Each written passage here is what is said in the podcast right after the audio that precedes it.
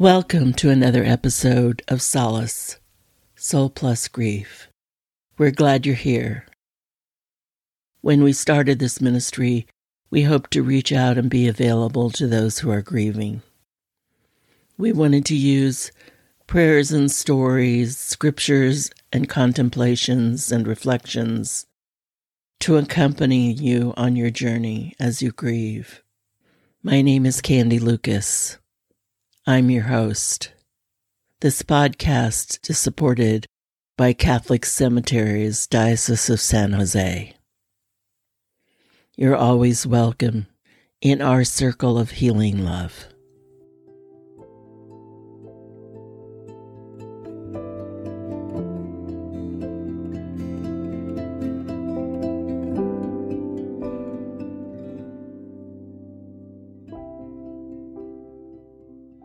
Recently, I had some feedback on this podcast. Somebody told me it was too dark and gloomy. I thought about that for a few days.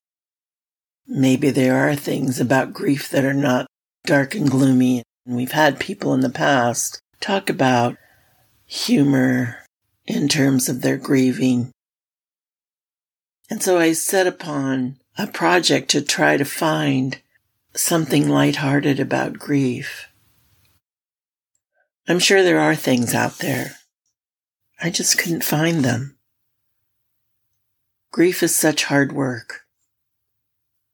It consumes us sometime, and sometimes it takes a little less effort, but it's always something that we have to work on or work with. And that's why we're lucky to have a God that wants to be involved in our lives, wants to accompany us in our lives, and especially in the hard times. I'm not a Buddhist, but I know the Buddhists talk a lot about suffering.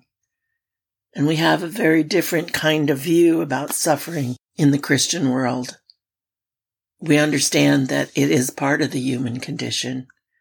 And we believe that's part of the reason Jesus became man is to join in our human suffering. So it's hard to find a light place of suffering, and I don't think I'll try to. The Buddhists, I think, believe that through suffering, we can be made more Christ like, if that sounds like an oxymoron. It probably is.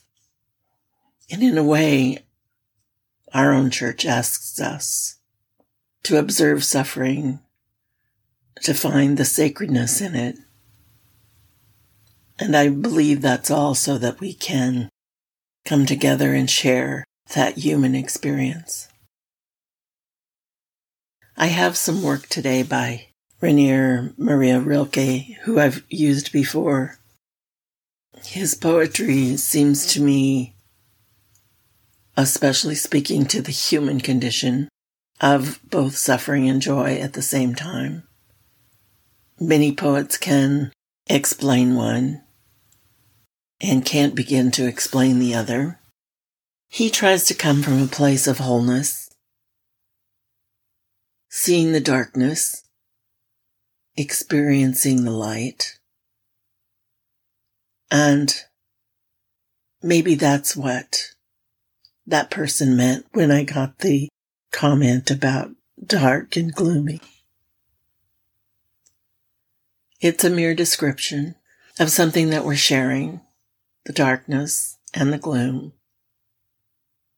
But part of its purpose is to give us an appreciation for the light, to make us long for the light, to make us enter the light, to understand that God's hand and heart are waiting for us in the light and healing too.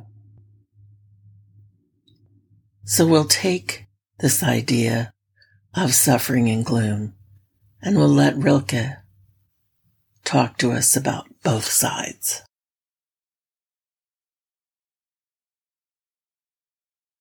In this first poem, he speaks directly to God.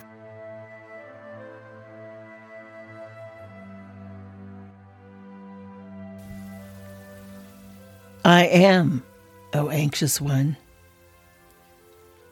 Don't you hear my voice?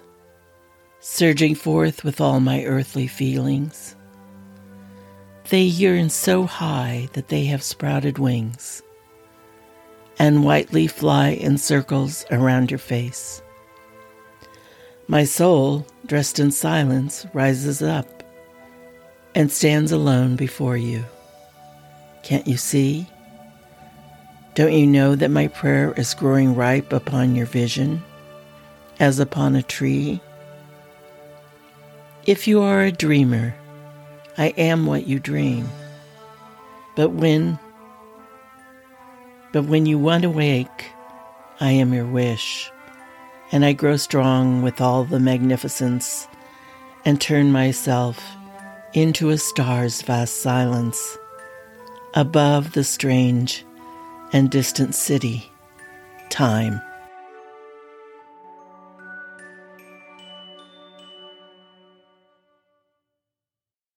This reminds me so much of what it feels like to let go and let God.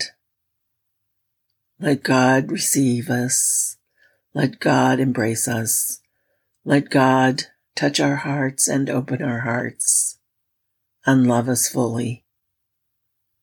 This letting go of our earthly struggles, if only for a moment, and relishing his embrace. And then there is comfort. This is called Before Summer Rain.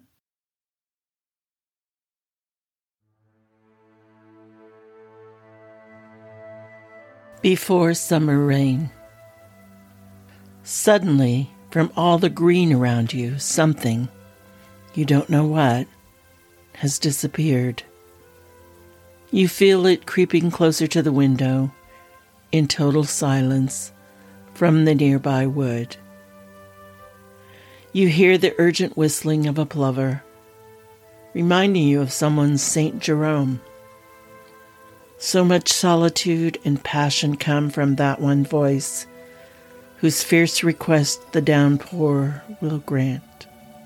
The walls, with their ancient portraits, glide away from us, cautiously, as though they weren't supposed to hear what we are saying, and reflected on the faded tapestries now, the chill, uncertain sunlight of those long childhood hours when you were afraid.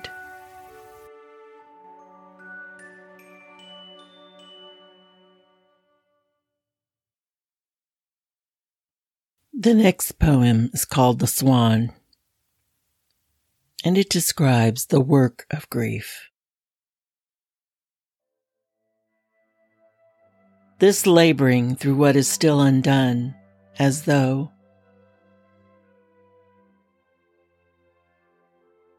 legs bound, we hobbled along the way, is like the awkward walking of the swan. And dying to let go, no longer feel the solid ground we stand on every day,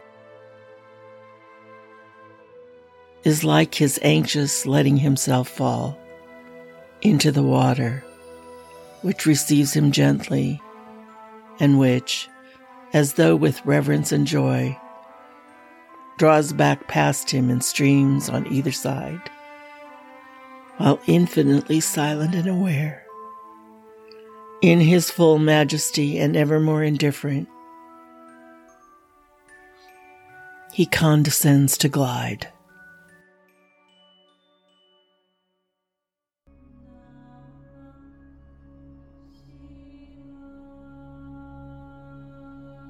And you can almost hear God speaking to us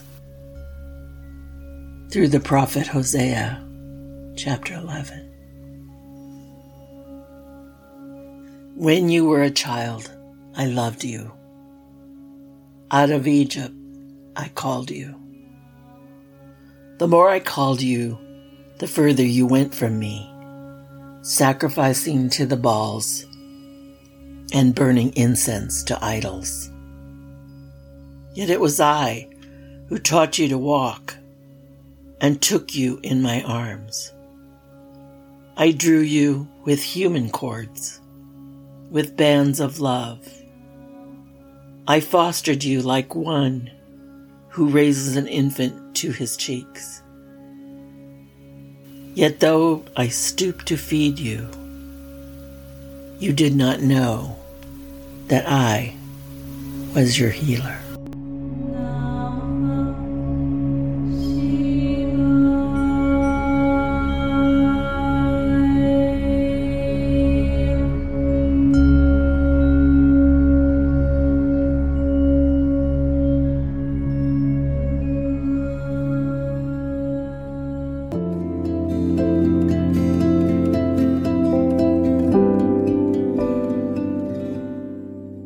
Brings to a close another episode.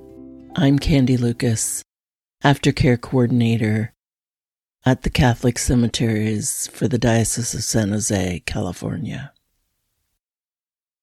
Please subscribe to this podcast on Amazon Music, Spotify, or Google Podcasts.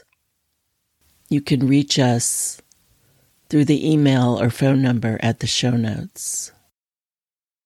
Remember, we offer spiritual direction free of charge through Catholic cemeteries. Thank you for spending some time with us. You're always welcome in our healing circle of love. Vaya con Dios.